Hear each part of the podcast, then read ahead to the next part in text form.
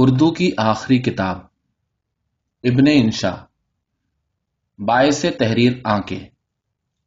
یہ کتاب ہم نے لکھ تو لی، لیکن جب چھاپنے کا ارادہ ہوا تو لوگوں نے کہا ایسا نہ ہو کہ یہ کورس میں لگ جائے، یعنی ٹیکسٹ بک بورڈ والے اسے منظور کر لیں اور عزیز طالب علموں کا خون ناحق تمہارے حساب میں لکھا جائے، جن سے اب بھی ملکہ نور جہاں کے حالات پوچھے جائیں تو ملکہ ترنم نور جہاں کے حالات بتاتے ہیں. ہم نے امتحاناً اس کا مسودہ ٹیکسٹ بک بورڈ کے چیئرمین میر نسیم محمود صاحب کو بھجوا دیا، اور جیسا کہ آپ نے ملاحظہ فرمایا ہوگا انہوں نے گہرا غور و خوض کرنے کے بعد اسے نامنظور کر دیا.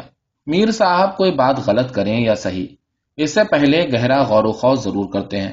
ان سے پہلے یہ ہو چکا ہے کہ ایک صاحب کسی کام سے ٹیکسٹ بک بورڈ گئے، وہاں اپنے پسندیدہ فلمی نغمات کی کاپی بھول آئے، بورڈ نے اسی کو منظور کر کے پرائمری کے نصاب میں داخل کر دیا. ہم محکمہ ہائے تعلیم کے بھی ممنون ہیں جنہوں نے اسکولوں کو سرکولر بھیج کر ہدایت کی ہے کہ اس کتاب کو نہ خریدا جائے. چنانچہ ہمیں ہر روز اسکول لائبریریوں کی طرف سے بے شمار آرڈر موصول ہو رہے ہیں کہ یہ کتاب ہمیں نہ بھیجی جائے، اتنے کہ ہمارے لیے ان کی تعمیل کرنا دشوار ہو رہا ہے. ہم نے اس کتاب میں کوئی نئی بات نہیں لکھی، ویسے تو آج کل کسی بھی بات میں کوئی نئی بات لکھنے کا رواج نہیں، لیکن ہم نے بالخصوص وہی کچھ لکھا ہے جو برسوں پہلے پڑھا تھا. اتنا ہے کہ یہ دن بڑے ہنگاموں کے تھے. صدر ایوب گئے، جل سے جلوس آئے، جمہوریت، سوشلزم، فتوے اور الیکشن کے غلغلے بلند ہوئے. اس شور میں تاریخ، جغرافیہ، حساب، گرامر، سبھی اسباق میں کچھ نہ کچھ گڑبڑ ہو گئی.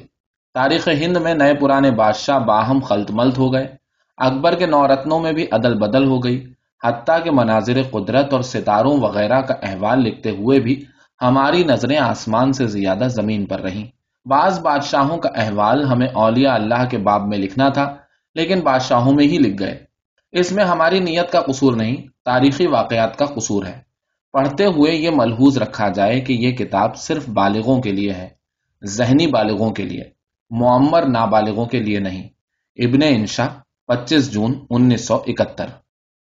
ایک دعا. یا اللہ، کھانے کو روٹی دے، پہننے کو کپڑا دے، رہنے کو مکان دے، عزت اور آسودگی کی زندگی دے. میاں، یہ بھی کوئی مانگنے کی چیزیں ہیں؟ کچھ اور مانگا کر. بابا جی، آپ کیا مانگتے ہیں؟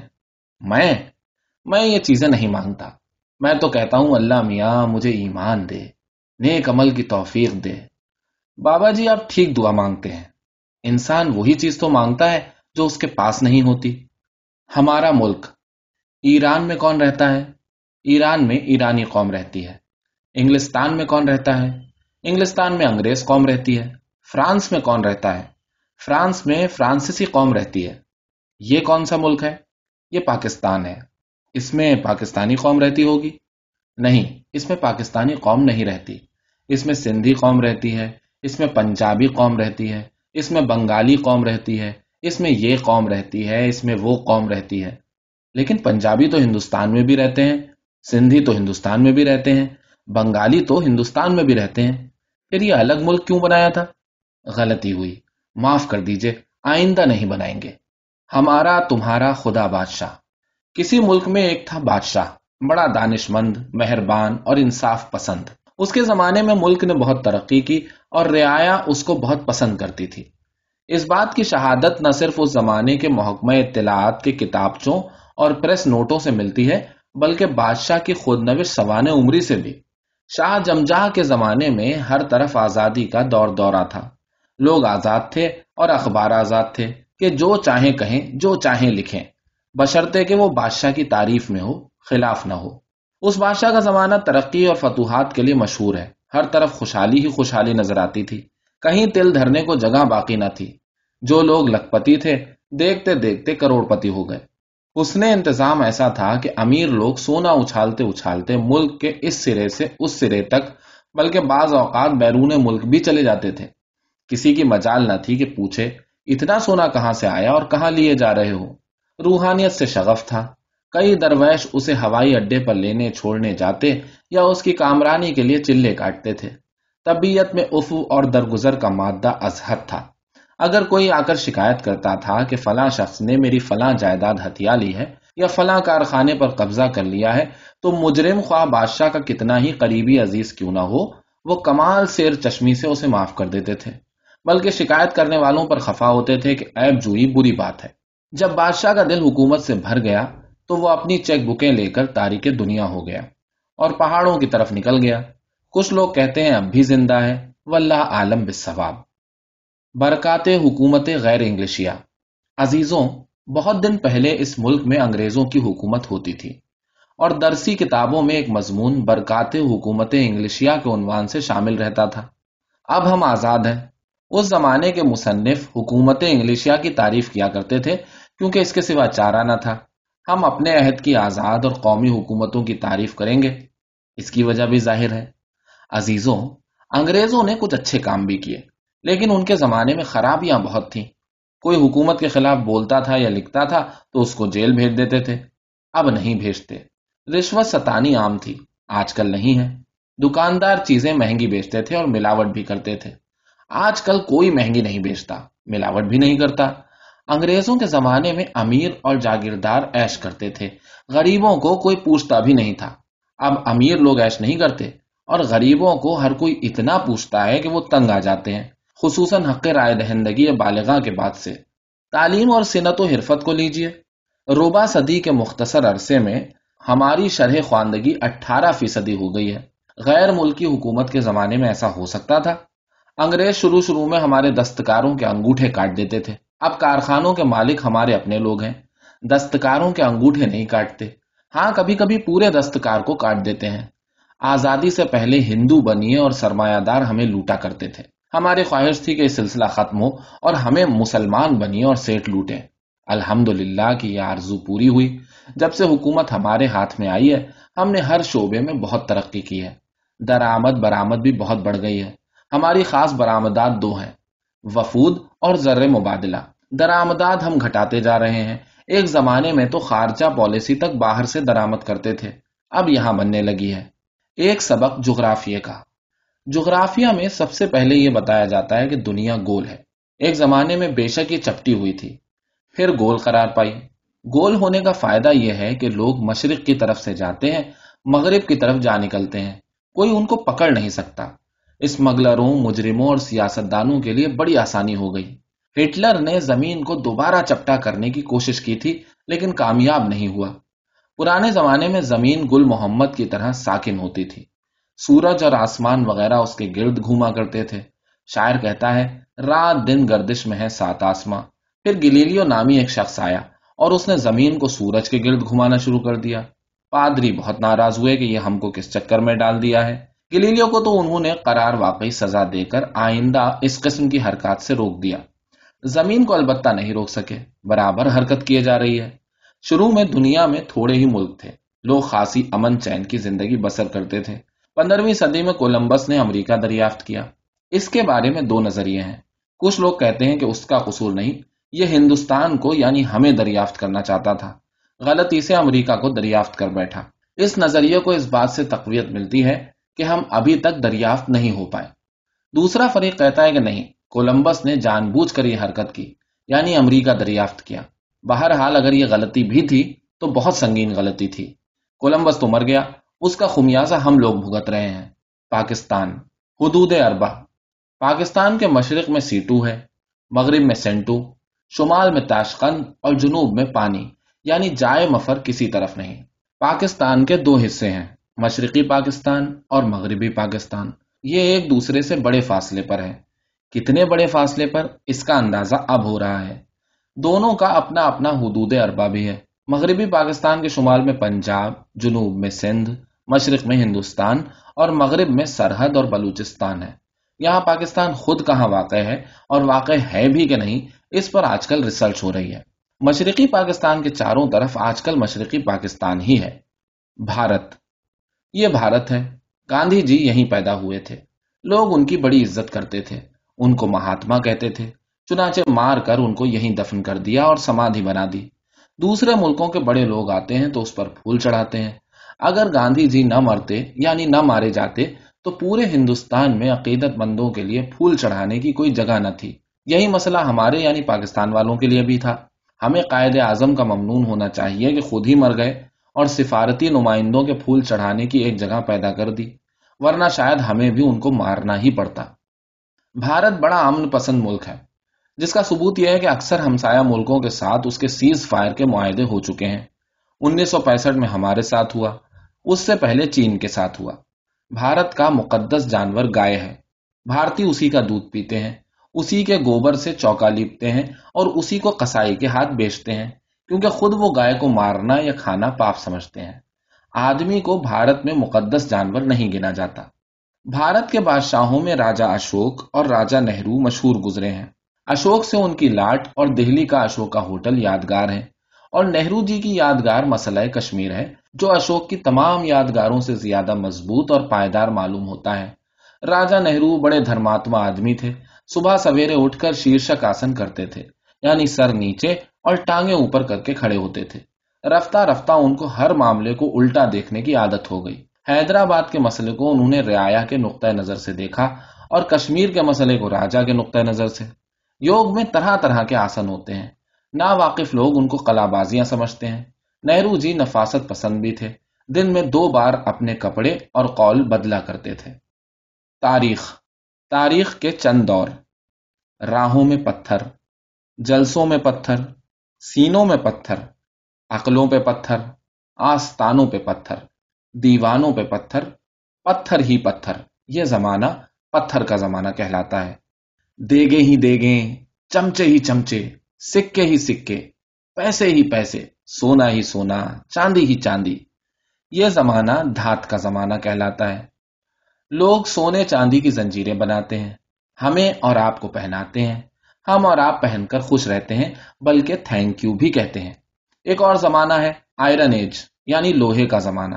لوہا وہ دھات ہے جس کا سب لوہا مانتے ہیں. ہل کا پھل بھی لوہا, کارخانے کی کل بھی لوہا. لوہا مقناطیس بن جاتا ہے تو چاندی تک کو کھینچ لاتا ہے.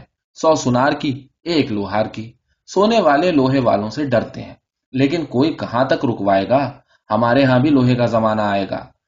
کچا لوہا اور کسی کام کا نہیں, بس اس سے آدمی بناتے ہیں جو مرد آہن کہلاتے ہیں. ان کو زنگ لگ جاتا ہے, بلکہ کھا جاتا ہے. پھر بھی لوگ گھورے پر سے اٹھا لاتے ہیں, زندہ آباد کے نعروں سے جلاتے ہیں. یہ اور دور ہے. لوگ ننگے گھومتے ہیں, ننگے ناچتے ہیں, ننگے کلبوں میں جاتے ہیں, ایک دوسرے کو جلسوں میں ننگا کرتے ہیں, عوام تک کے کپڑے اتار لیتے ہیں, بلکہ کھال کھینچ لیتے ہیں. کھالوں سے ذرے مبادلہ کماتے ہیں, گوشت کچا کھا جاتے ہیں. نہ چولہا ہے نہ سیخ ہے. یہ زمانہ قبل از تاریخ ہے.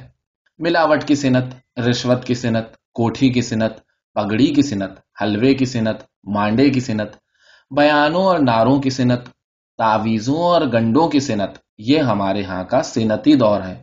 کاغذ کے کپڑے, کاغذ کے مکان, کاغذ کے آدمی, کاغذ کے جنگل, کاغذ کے شیر, ذرا نم ہو تو سب کے سب ڈھیر. کاغذ کے نوٹ, کاغذ کے ووٹ, کاغذ کا ایمان, کاغذ کے مسلمان, کاغذ کے اخبار, اور کاغذ ہی کے کالم نگار. یہ سارا کاغذ کا دور ہے. اب اس آخری دور کو دیکھیے.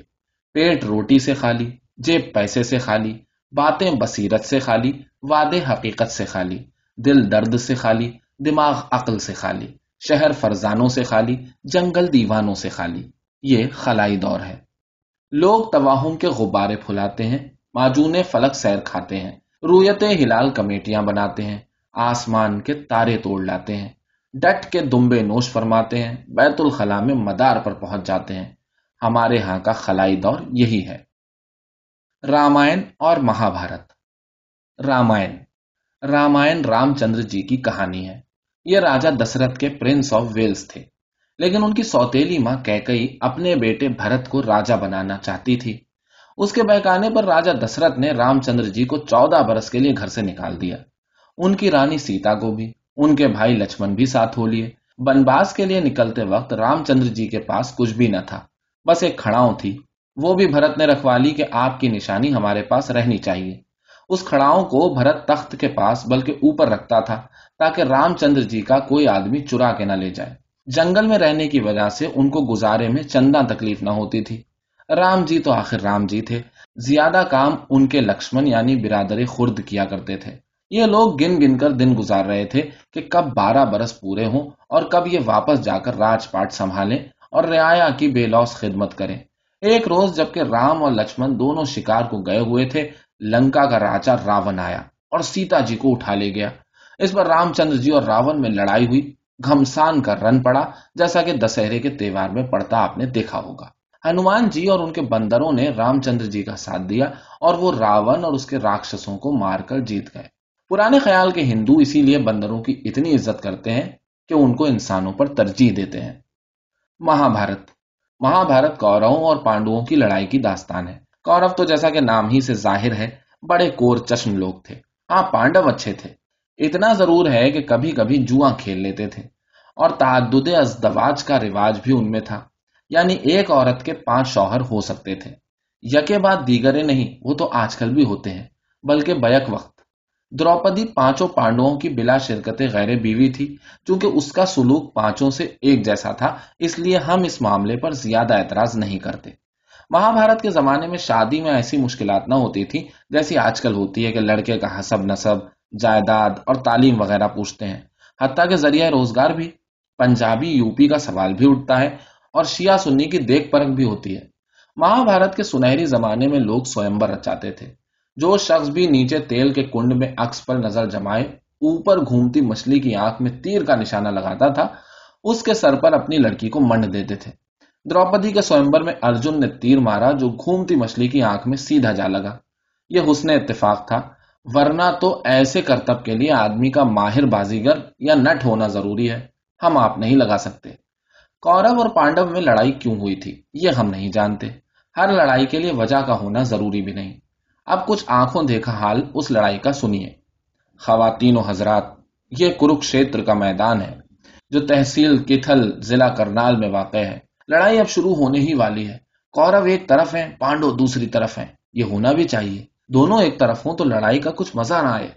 لڑنے والوں کے علاوہ بھی کچھ لوگ میدان میں نظر آ رہے ہیں، یہ دروناچاریہ ہیں، دونوں فریقوں کے بزرگ ہیں، اپنا لشکر کوروؤں کو دے رکھا ہے، آشیرواد پانڈوؤں کو دے رکھی ہے۔ پانڈوؤں کا مطالبہ تھا کہ آپ آشیرواد کوروؤں کو دے دیں، لشکر ہمیں دے دیں، لیکن آچاریہ جی نہیں مانے۔ یہ کون ہے؟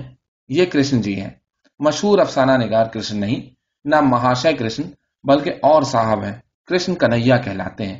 ابھی ابھی گوپیوں کے پاس سے آئے ہیں، مکھن ابھی تک ہوٹوں پر لگا ہے، بیٹھے گیتا لکھ رہے ہیں، ارجن کو اپدیش دے رہے ہیں کہ مارو مارو، اپنوں کو مارو، جھجکو نہیں، تاج و تخت کا معاملہ ہے، مذاق کی بات نہیں۔ یاد رہے کہ کورو اور پانڈو ایک دوسرے کے کزن ہیں۔ ایلو کھانڈے سے کھانڈا بجنے لگا اور رتھ سے رتھ ٹکرا رہا ہے۔ یہ لڑائی تو لمبی چلتی معلوم ہوتی ہے، لہٰذا اب ہم واپس اسٹوڈیو چلتے ہیں۔ سوالات: ارجن نے گھومتی مچھلی کے آنکھ میں تیر مارنے کے علاوہ بھی کبھی کوئی اور تیر مارا تھا؟ بھارت اور پاکستان کی جنگ ستمبر پینسٹھ کا دروناچاریہ کون تھا؟ کورو اور پانڈو ایک ہی تھیلی کے چٹے بٹے تھے؟ اس موضوع پر جواب مضمون میں لکھو، زیادہ سے زیادہ دس الفاظ میں آ جانا چاہیے۔ سکندر اعظم، یہ بادشاہ جو پنجاب کے ایک سابق وزیر اعظم اور پاکستان کے ایک سابق صدر کا ہم نام تھا، مقدونیہ کے بادشاہ فیلقوس کا بیٹا تھا۔ باپ کے مرنے کے بعد گدی پر بیٹھا جو اس کی سعادت کی دلیل ہے۔ باپ کی زندگی میں بیٹھ جاتا تو باپ کیا کر لیتا؟ مورخین نے سکندر کی شجاعت اور دوسری صلاحیتوں کی بہت تعریف کی ہے۔ مشہور مورخ سوراب مودی بھی اپنے ایک فلم اسکرپٹ میں لکھتے ہیں کہ سکندر بہت اچھا بادشاہ تھا۔ سکندر یونان سے فوج لے کر نکلا اور ایران پہنچا، یہاں پہنچتے ہی اس نے دارا مارا اور پھر ہندوستان کی راہ لی۔ جہلم کے قریب اس کی مٹ بھیڑ راجہ پورس سے ہوئی۔ اس زمانے میں راجاؤں کے نام بڑے اور درشن چھوٹے ہوتے تھے۔ جتنی بڑی راجہ پورس کی سلطنت تھی اتنی بڑی بڑی تو پنجاب کے کئی زمینداروں کی جاگیریں ہیں۔ خیر، لڑائی ہوئی۔ چونکہ لڑائی میں ایک فریق کا ہارنا ضروری ہوتا ہے اور سکندر کی حیثیت ایک طرح سے مہمان کی تھی، لہذا پورس ہار گیا، پکڑا آیا اور سکندر کے سامنے پیش ہوا۔ سکندر نے دعا سلام، راضی بازی اور بھلو چنگو کے بعد پوچھا، اے راجہ پورس، بتا تیرے سے کیا سلوک کیا جائے؟ پورس نے کہا، اے سکندر اعظم، حیف کہ تو اتنا بڑا بادشاہ ہو کر غلط زبان بولتا ہے، یہ تیرے سے کہاں کی بولی ہے؟ ایسا تو گنوار بولتے ہیں۔ اب رہا سلوک کا سوال، بھلا یہ بھی کوئی پوچھنے کی بات ہے؟ وہ سلوک کر جو بادشاہ بادشاہوں کے ساتھ کیا کرتے ہیں۔ سکندر نیا نیا بادشاہ ہوا تھا، اسے کیا معلوم تھا کہ بادشاہ لوگ بادشاہوں سے کیا سلوک کیا کرتے ہیں۔ اس نے اپنے درباری مورخوں سے پوچھا، انہوں نے مثالیں دے کر جو کچھ بتایا اس کی روشنی میں سکندر نے کھڑے کھڑے تلوار نکال کر پورس کی بھٹا سی گردن اڑا دی۔ بعد میں پورس پچھتایا کہ میں نے ایسی احمقانہ فرمائش کی ہی کیوں تھی۔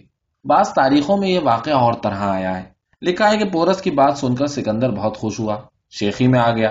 اس نے نہ صرف پورس کی جان بخشی کر دی بلکہ اس کا علاقہ بھی اس کو لوٹا دیا۔ ہو سکتا ہے یہی صحیح ہو، یہ اتنی پرانی بات ہے کہ اس پر اب بحث کرنا فضول ہے۔ پورس اس وقت نہیں مرا تو بعد میں مر گیا۔ واضح رہے کہ بعد میں سکندر بھی مر گیا، جس کا پس منظر بہت افسوسناک ہے۔ مبینہ طور پر جناب خضر نے سکندر سے کہا تھا کہ چلو میرے ساتھ آب حیات کے چشمے پر، دو گھونٹ پی لینا اور ابد تک دنیائے فانی میں دندنانا، لوگوں کے سینے پر مونگ دلنا۔ وہاں پہنچ کر خضر صاحب سارا پانی خود پی گئے، سکندر کو سوکھا لوٹایا۔ جو کیا خضر نے سکندر سے وہی کیا خضر حیات نے سکندر حیات سے، کیونکہ سکندر حیات تو مدت ہوئی لد گئے، اس عمر میں جو لدنے کی نہ تھی، اور خضر حیات جو ان کے وزیر تھے ساٹھے پاٹھے اپنی جاگیر پر بیٹھے ہیں۔ اسکندر مرزا مرحوم کے خضر بھی خدا کے فضل سے باقاعدہ حیات ہیں اور بخیریت ہیں، جس سے ثابت ہوا کہ آب حیات میں واقعی بڑی تاثیر ہے۔ سوالات: سکندر حیات، سکندر مرزا اور سکندر اعظم میں کون بڑا فاتح تھا؟ پورس کون تھا؟ کیا پورس اور مہاراجہ رنجیت سنگھ کے علاوہ بھی پنجاب میں کبھی کوئی دیسی حکمران ہوا ہے؟ حسب ذیل میں سے کسی پانچ پر مضمون لکھو: سکندر، خضر، سکندر حیات، خضر حیات۔ فلم سکندر اعظم میں کس کس نے کام کیا تھا؟ اس کا کوئی گانا یاد ہو تو سناؤ۔ خاندان غزنوی سے خاندان لودھی تک۔ سلطان محمود غزنوی، یہ غزنوی خاندان کا سب سے مشہور بادشاہ تھا۔ اس نے ہندوستان پر سترہ حملے کیے۔ شروع کے حملوں میں تو وہ چند ناگزیر وجوہ سے واپس جاتا رہا، آخر ہندوستان کو فتح کر لیا۔ اس نے سومنات کا بت بھی توڑا، جس میں سے زر و جواہر کا بہت بڑا خزانہ نکلا۔ ہر چند کے سومنات کو اس نے صرف اپنا فرض سمجھتے ہوئے توڑا تھا، روپے کے لالچ میں نہیں۔ پھر بھی ان زر و جواہر کو اس نے پھینک نہیں دیا، اونٹوں پر لدوا کر اپنے ساتھ غزنی لے گیا۔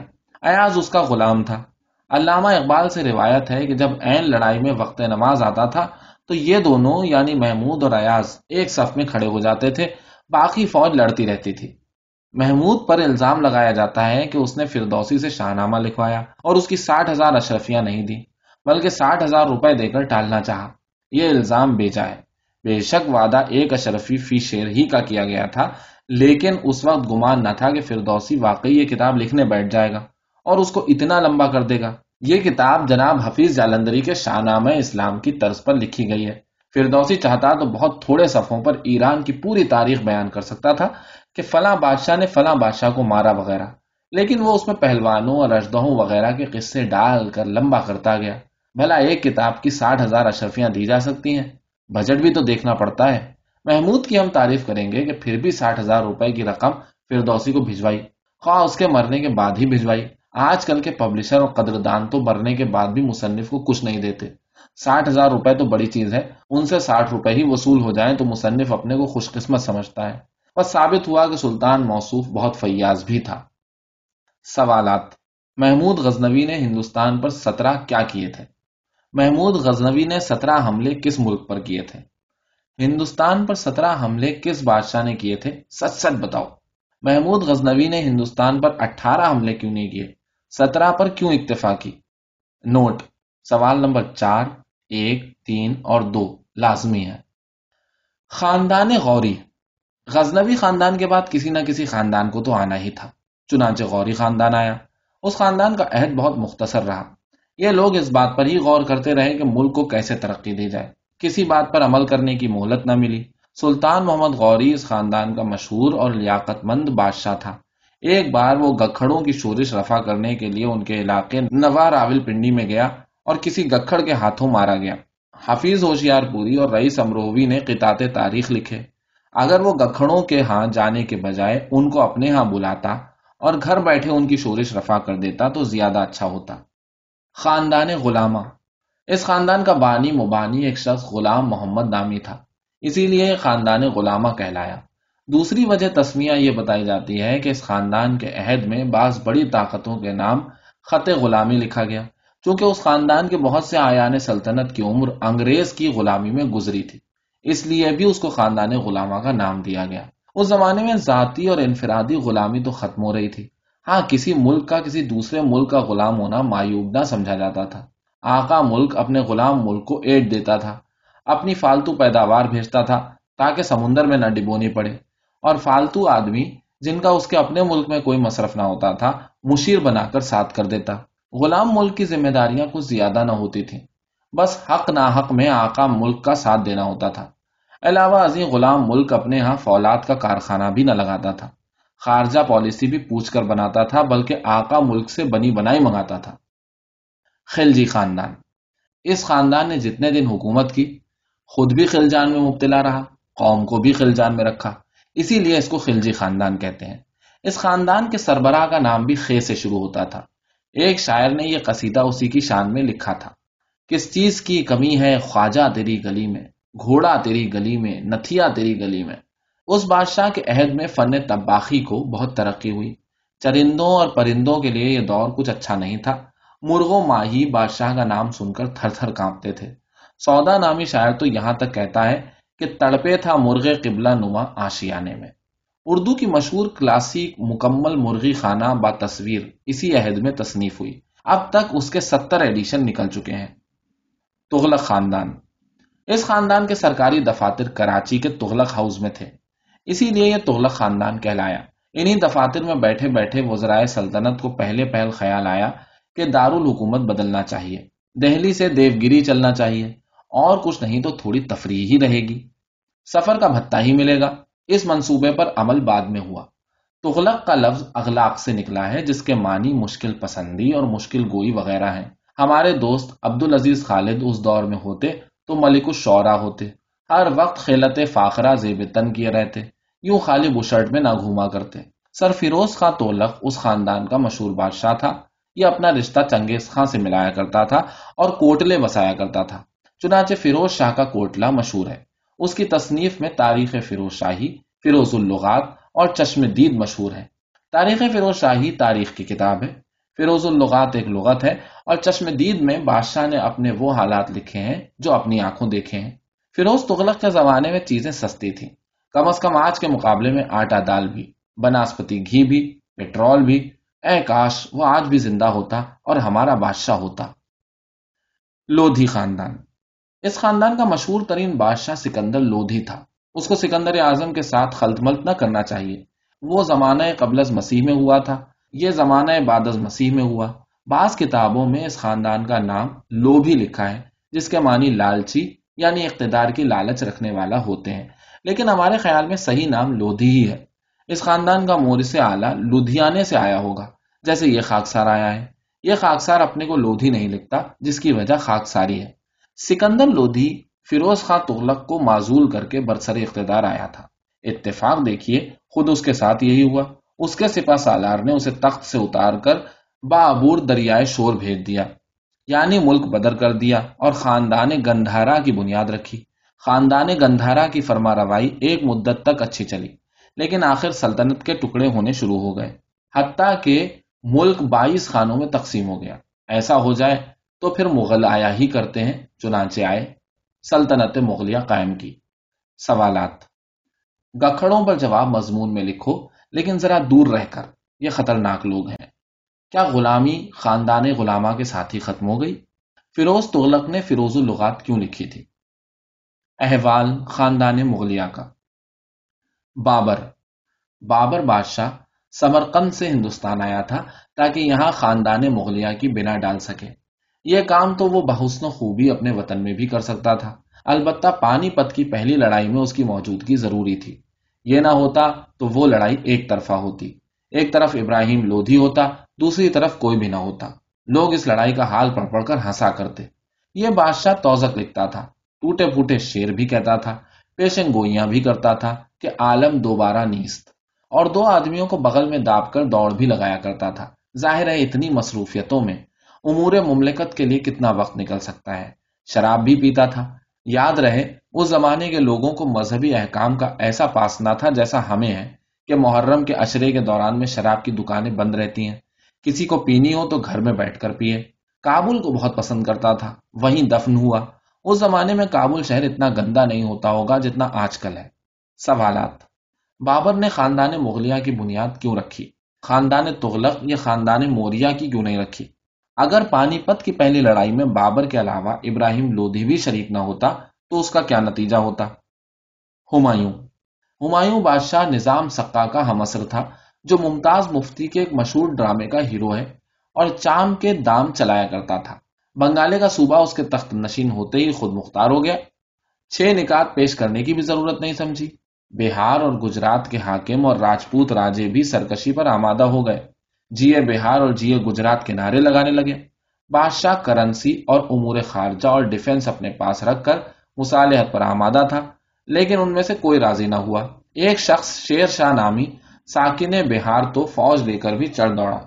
ہمایوں نرم آدمی تھا، اس کی فوج بھی نرم دل تھی، جہاں شیر شاہ سامنے آتا تھا پیچھے ہٹ جاتی تھی۔ متعصب ہندو مورخین نے اسے شکست سے تعبیر کیا ہے۔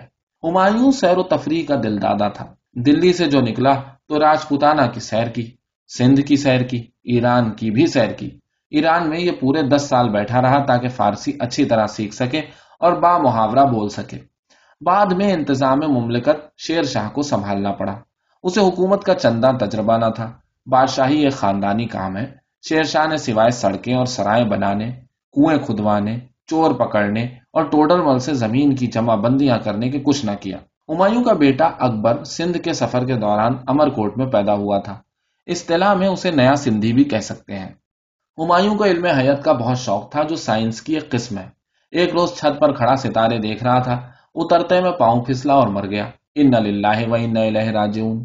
سائنس بعض اوقات خطرناک اور مہلک بھی ثابت ہوتی ہے، اسی لیے تو ہمارے بزرگ اس سے چندہ رغبت نہ رکھتے تھے۔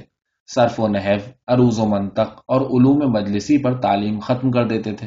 زمین کا گول ہونا تک اس زمانے کی کتابوں سے ثابت نہیں، اور سورج کے گرد چکر لگانا تو خیر اس نے بہت بعد میں شروع کیا۔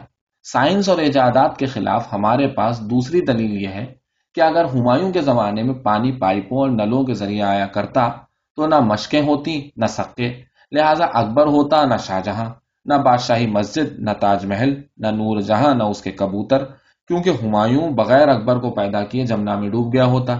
اللہ اللہ خیر صلاح۔ سوالات: ہمایوں چھت پر کھڑا کون سے ستارے دیکھ رہا تھا؟ عام ستارے یا فلمی ستارے؟ تم کون سے ستارے دیکھ کر پھسلنا پسند کرو گے؟ کیا آج کل بھی دو گھڑی کی بادشاہت میں رشتہ داروں کو فائدہ پہنچانے اور چام کے دام چلانے کا رواج ہے؟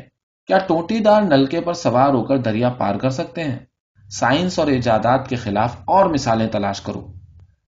اکبر: آپ نے حضرت ملا دو پیازا اور بیربل کے ملفوظات میں اس بادشاہ کا حال پڑھا ہوگا۔ راجپوت مصوری کے شاہکاروں میں اس کی تصویر بھی دیکھی ہوگی۔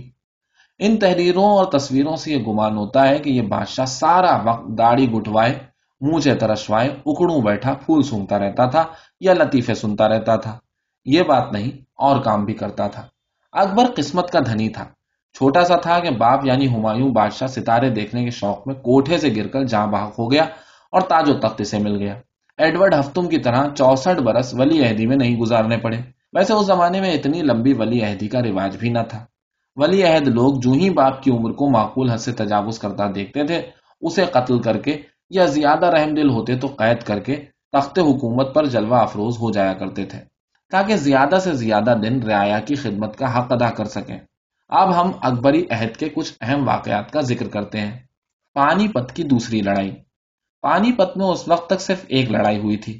پانی پت والوں کا اصرار تھا کہ اب ایک اور ہونی چاہیے، چنانچہ اکبر نے پہلی فرصت میں بحیرو بنگاہ کے ساتھ ادھر کا رخ کیا۔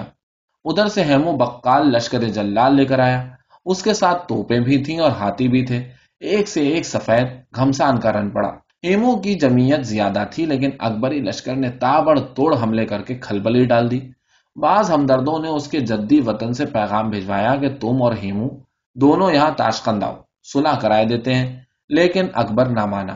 ہیمو ایک ہاتھی کے ہودے میں بیٹھا روپے آنے پائی کا حساب لکھ رہا تھا کہ اس لڑائی کا مال غنیمت فروخت کر کے کس کاروبار میں پیسہ لگائے۔ ناگہاں ایک تیر قضا کا پیغام لے کر اس کی آنکھ میں آن لگا اور وہ بے سدھ ہو کر گر گیا۔ ہیمو بکال کو ہم تاریخ کا پہلا موشے دایان کہہ سکتے ہیں۔ بیرم خان کو حج کرانا۔ بیرم خان اکبر کا اتالیق تھا، اسی نے اس کی پرورش کی تھی اور تخت دلایا تھا۔ اکبر نے تخت پر بیٹھنے کے بعد جب سارے اختیارات قبضے میں کر لیے تو سوچا کہ پہلے اس محسن کے احسانات کا بدلہ چکانا چاہیے۔ چنانچہ بیرم خان کو بلایا اور کہا، خان بابا اب آپ جائیے، حج کرائیے۔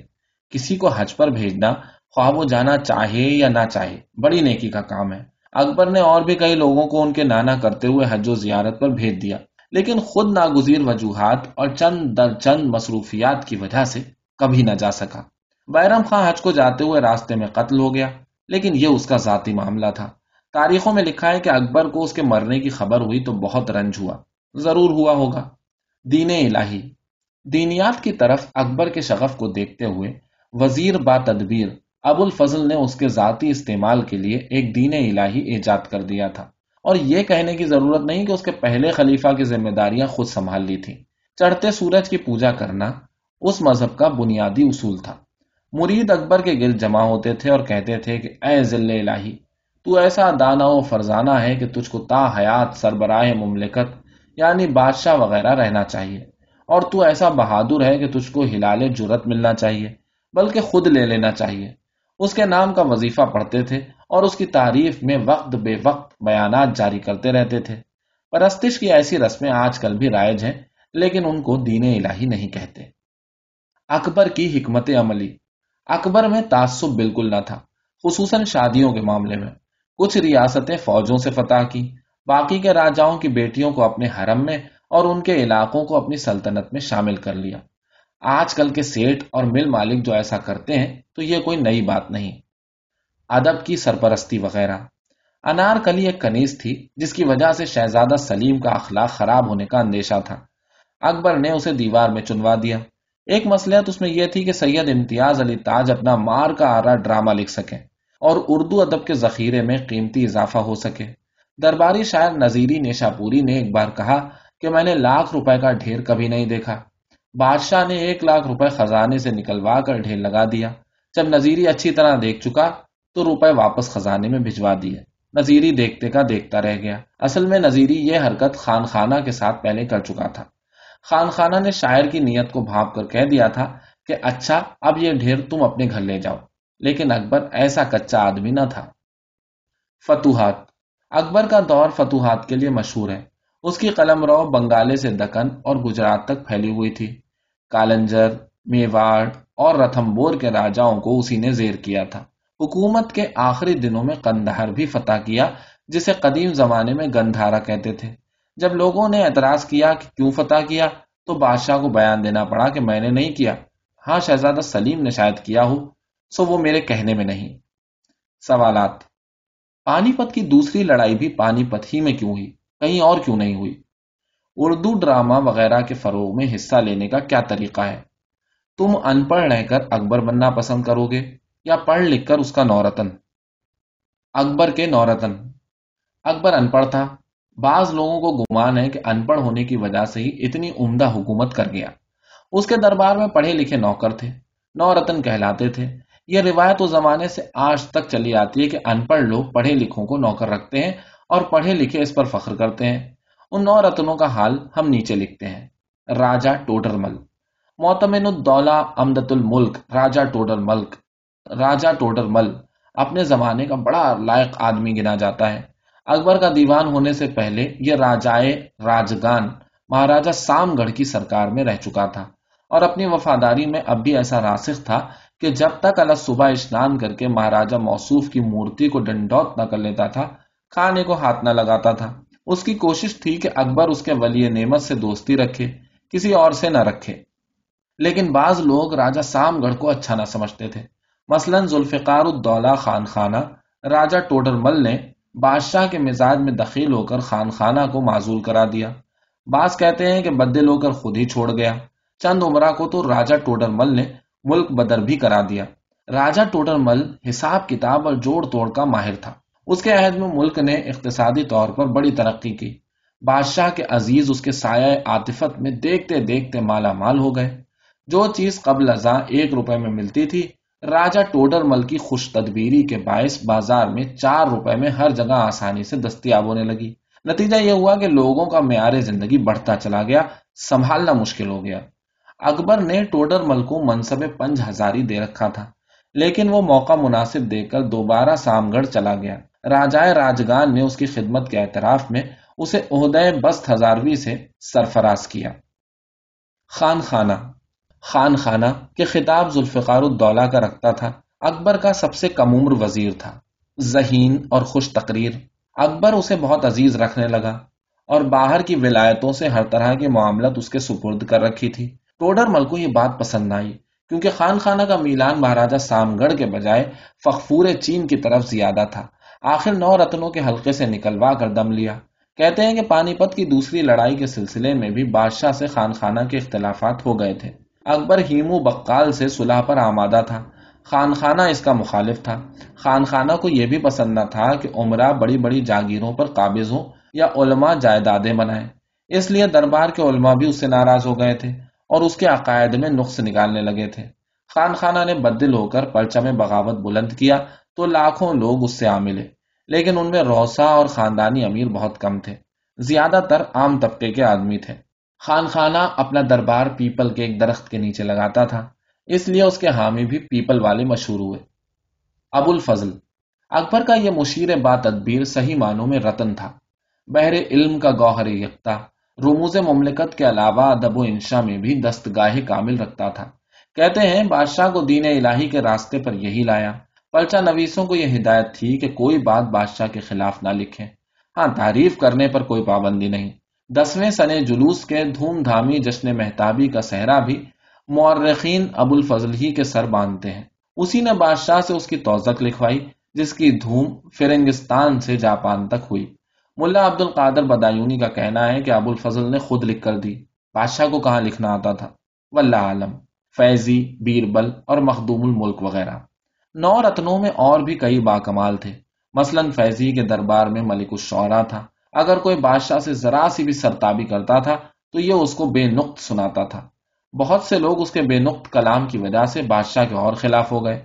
بیان الدولہ لطائف الملک راجہ بیربل کا ذکر بھی ضرور ہے۔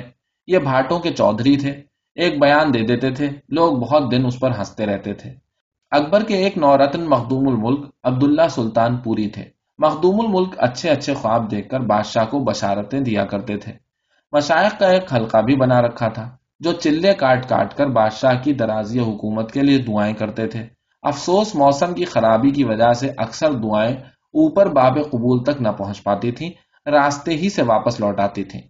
اسے اکبر کا کمال جانا چاہیے کہ ایسے نورتنوں اور باکمالوں کے باوصف پچاس برس حکومت کر گیا۔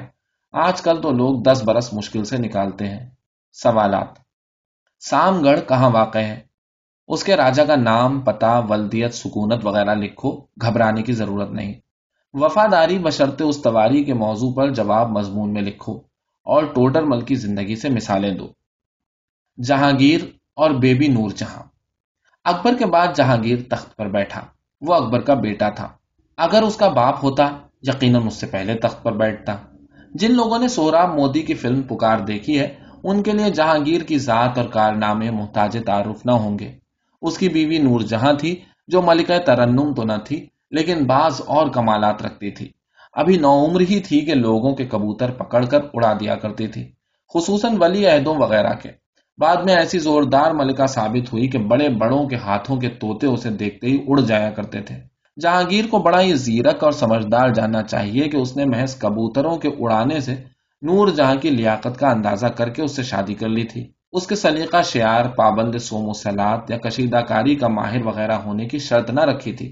جہانگیر کی بیوی کے علاوہ اس کا عدل بھی مشہور ہے۔ اس نے محل کے باہر ایک زنجیر اور زنجیر سے ایک گھنٹا لٹکا رکھا تھا۔ پاس ہی دربان بٹھا دیے تھے کہ کوئی فریادی نزدیک آنے کی کوشش کرے تو اس کے ڈنڈا رسید کرے۔ پھر بھی کوئی نہ کوئی شخص گھنٹا بجانے میں کامیاب ہو جاتا تھا اور بادشاہ کو بے وقت جگاتا تھا۔ اس کی سزا بھی پاتا ہوگا۔ جہانگیر کا عدل اس کے زمانے کے حساب سے تھا۔ نظام عدل میں ایسی ترقیاں بعد کو انگریز کے زمانے میں ہوئی کہ مقدمہ چلتا ہے تو برسوں چلتا ہے، فیصلہ ہونے تک فریقین اگر زندہ ہوں تو یہ بھی بھول چکے ہوتے ہیں کہ جھگڑا کس بات کا تھا۔ زنجیر اور گھنٹے والا نظام آج رائج کیا جائے تو یہ خطرہ ہے کہ لوگ یہ چیزیں ہی چرا لے جائیں گے، بیچ کھائیں گے۔ جہانگیر نے فتوحات زیادہ نہیں کی، بس بیٹھا ڈائری لکھتا رہا، انصاف کرتا رہتا تھا، شراب پیتا رہتا تھا اور نور جہاں سے محبت کرتا رہتا تھا۔ ایک غلط فہمی کا ازالہ۔ مورخین کی عادت ہے کہ غلط باتیں لکھتے رہتے ہیں۔ ایک بات یہ لکھ دی کہ جہانگیر نے شیر افغان کو، جو نور جہاں کا پہلا شوہر تھا، مروا دیا تھا تاکہ اسے شادی کر سکے۔ یہ غلط ہے۔ جہانگیر نے تو اسے بہت مرنے سے روکا لیکن وہ مر ہی گیا۔ اکبر کے باب میں بھی ہم مورخین کی غلط بیانی کی تردید کرنا بھول گئے تھے۔ اکبر نامے میں لکھا ہے کہ اکبر نے چتور فتح کیا تو تیس ہزار آدمی تیغ کے گھاٹ اتار دیے۔ یہ صحیح نہیں، اکبر ہرگز ایسا سفاک نہ تھا۔ ملا عبد القادر بدایونی نے مقتولین کی تعداد آٹھ ہزار اور فرشتہ نے دس ہزار لکھی ہے، اسی کو صحیح جاننا چاہیے۔ سوالات: کیا کوئی بھی لڑکی کبوتر اڑا دیتی تو جہانگیر اس سے شادی کر لیتا؟ جہانگیر اکبر کے بعد کیوں تخت پر بیٹھا، بلکہ تخت پر بیٹھا ہی کیوں؟ شاہ جہاں اور تاج محل۔ شاہ جہاں جہانگیر کا بیٹا اور اکبر کا پوتا تھا۔ کسی معمار یا عمارتی ٹھیکیدار کا نور نظر نہ تھا، نہ کسی پی ڈبلیو ڈی والے کا مورث اعلیٰ تھا، جیسا کہ لوگ اسے اتنی ساری عمارتیں بنانے کی وجہ سے سمجھ لیتے ہیں۔ تاج محل اس کی بنائی ہوئی عمارتوں میں سب سے زیادہ مشہور ہے۔ اس کی تعمیر میں بارہ سال لگے اور کروڑوں روپے صرف ہوئے۔ حضرت قائد اعظم کے مزار کی تعمیر میں بھی اتنے ہی پیسے اور اتنے ہی برس لگے۔ اگر کوئی فرق ان دونوں مقبروں کی خوبصورتی اور تعمیر میں ہے تو اس کی وجہ ظاہر ہے۔ شاہ جہاں کے زمانے تک فن تعمیر اور نقشہ سازی میں اتنی ترقیاں نہ ہوئی تھیں۔ پتھر وغیرہ ڈھونے، گھسنے، چمکانے وغیرہ کے طریقے بھی پرانے اور دیر طلب تھے۔ مشینی گاڑیاں اور بجلی کی سریول رفتار مشینیں بھی ایجاد نہ ہوئی تھیں۔ ایک بات یہ بھی ہے کہ قائد اعظم کروڑوں آدمیوں کے محبوب تھے، جبکہ ممتاز محل صرف ایک شخص کی محبوبہ تھی۔ بہی ہما اس زمانے کے اعتبار سے ہم تاج محل کو بہت اچھی عمارت کہہ سکتے ہیں۔ شاہ جہاں بہت دور کی نظر رکھتا تھا۔ تاج محل نہ ہوتا تو آج بھارت کی ٹورسٹ ٹریڈ کو اتنی ترقی نہ ہوتی، اتنا زر مبادلہ نہ حاصل ہوتا۔ اس کے دیگر نتائج بھی دور رس ہیں۔ تاج محل نہ ہوتا تو تاج محل بیٹری بھی نہ ہوتی، تاج محل چپل بھی نہ ہوتی، تاج محل مکھن نہ ہوتا جو صحت بخش اجزاء کا مرکب ہے اور جسے تیاری کے دوران میں ہاتھوں سے نہیں چھوا جاتا۔ حتیٰ کہ کپڑے دھونے کی خاطر تاج محل صابن بھی نہ ہوتا۔ یہ بھی سوچنا چاہیے کہ تاج محل نہ ہوتا تو لوگ کیلنڈروں پہ تصویریں کس چیز کی چھاپتے۔ شاہ جہاں نے کئی مسجدیں بھی بنوائیں، موتی مسجد اور دلی کی جامع مسجد وغیرہ وغیرہ۔ لال قلعہ بھی بنایا، بہادر شاہ ظفر اسی میں مشاعرہ وغیرہ کرایا کرتے تھے۔ تخت طاؤس بھی شاہ جہاں نے ہی بنایا تھا۔ اس میں اپنی طرف سے بہت ہیرے جواہر وغیرہ جڑے تھے، لیکن اس کے جانشینوں کو پسند نہیں آیا۔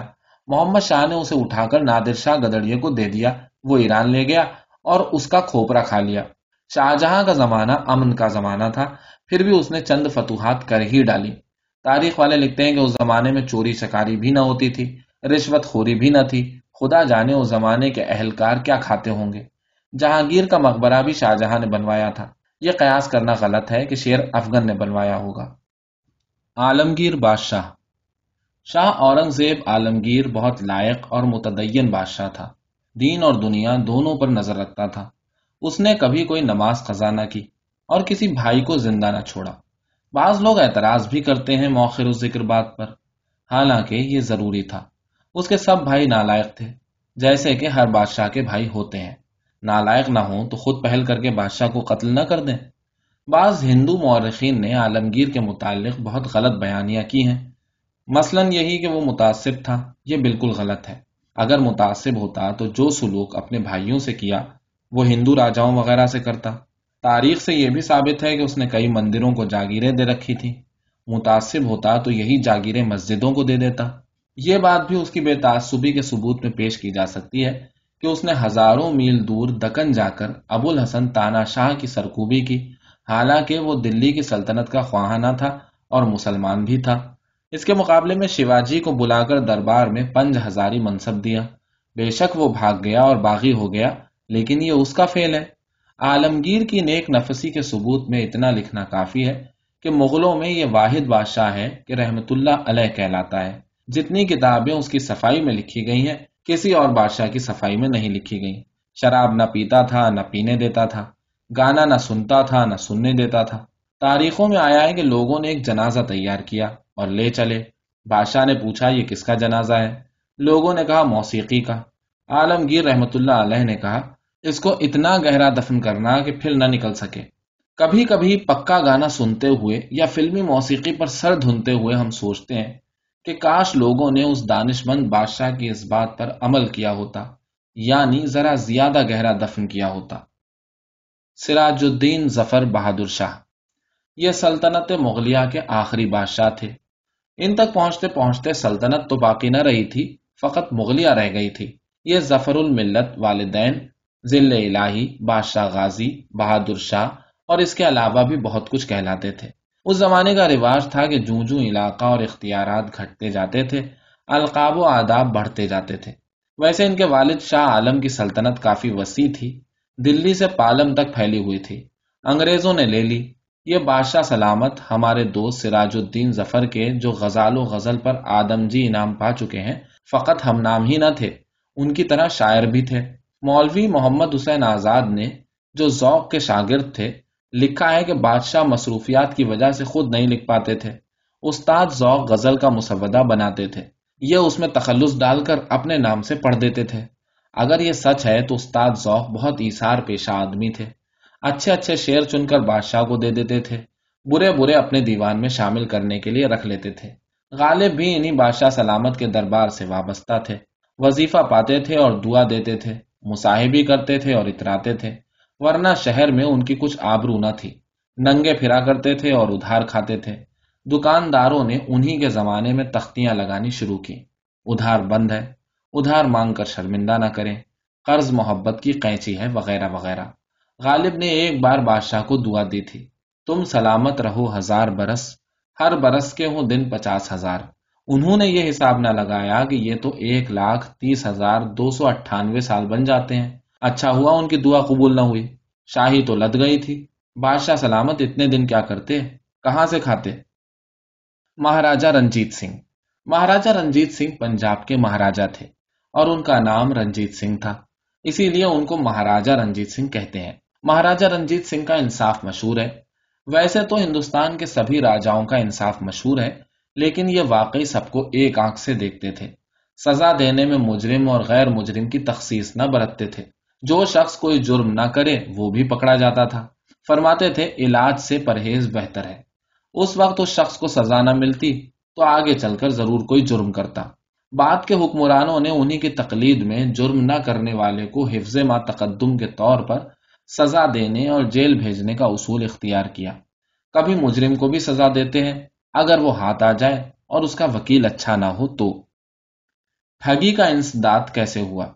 جس زمانے کا یہ ذکر ہے اس زمانے میں ملک میں ٹھگی بہت ہو گئی تھی، ٹھگ لوگوں کو راہ چلتے لوٹ لیتے تھے۔ آخر والی ملک نے محکمہ انسداد ٹھگی قائم کیا اور یہ قانون بنایا کہ سب عمال اور اہلکار لوٹ کے مال میں سے حصہ وصول کر لیا کریں۔ لوگوں کی ہچکچاہٹ دور کرنے اور حوصلہ بڑھانے کے لیے والی نے خود حصہ لینا شروع کر دیا۔ ٹھگوں نے جب یہ دیکھا کہ ہمارے پاس تو کچھ بچتا ہی نہیں بلکہ پلے دینے کی نوبت آ گئی ہے، تو ٹھگی سے توبہ کی اور رفتہ رفتہ اس کا بالکل انسداد ہو گیا۔ ایک سبق گرامر کا۔ لفظوں کے الٹ پھیر کے علم کو گرامر کہتے ہیں۔ لفظوں کا مجموعہ جملہ کہلاتا ہے۔ یہ مجموعہ زیادہ بڑا اور لمبا ہو جائے تو اسے میر جملہ کہتے ہیں۔ اب چونکہ جملے بازی اور فقرے بازی لوگ اچھی نظر سے نہیں دیکھتے، اس لیے گرامر کی طرف لوگوں کی توجہ کم ہو گئی ہے۔ شاعری کی گرامر کو عروض کہتے ہیں۔ پرانے لوگ عروض کے بغیر شاعری نہیں کیا کرتے تھے۔ آج کل کسی شاعر کے سامنے عروض کا نام لیجئے تو پوچھتا ہے وہ کیا چیز ہوتی ہے۔ ہم نے ایک شاعر کے سامنے ضیافات کا نام لیا، بولے خرافات، مجھے خرافات پسند نہیں، بس میری غزل سنیے اور جائیے۔ عروض میں بہریں ہوتی ہیں جن میں بعض بہت گہری ہوتی ہیں، نو مشق ان میں اکثر ڈوب جاتے ہیں، اسی لیے احتیاط پسند لوگ شاعری اور عروض کے پاس نہیں جاتے، عمر بھر نثر لکھتے رہتے ہیں۔ لفظ اور صیغے۔ پرانے زمانے میں تذکیر و تانیث کے قاعدے مقرر تھے، قاعدہ یاد نہ ہو تو لباس اور بالوں وغیرہ سے پہچان ہو جاتی تھی۔ اب مخاطب سے پوچھنا پڑتا ہے کہ تو مذکر ہے یا مؤنث ہے اور بتا تیری رضا کیا ہے۔ اس کے بعد اس سے صحیح صیغے میں گفتگو کرتے ہیں، یا ایران ہو تو اس کے ساتھ صیغہ کرتے ہیں۔ بہت سے واحد ایک جگہ اکٹھے ہوں تو جمع کے صیغے میں آ جاتے ہیں۔ جمع کے صیغے میں تھوڑی احتیاط ضروری ہے، خصوصاً جن دنوں شہر میں دفعہ ایک سو چوالیس لگی ہوئی ہو، ان دنوں جمع نہیں ہونا چاہیے، واحد رہنا ہی اچھا ہے۔ فعل ماضی۔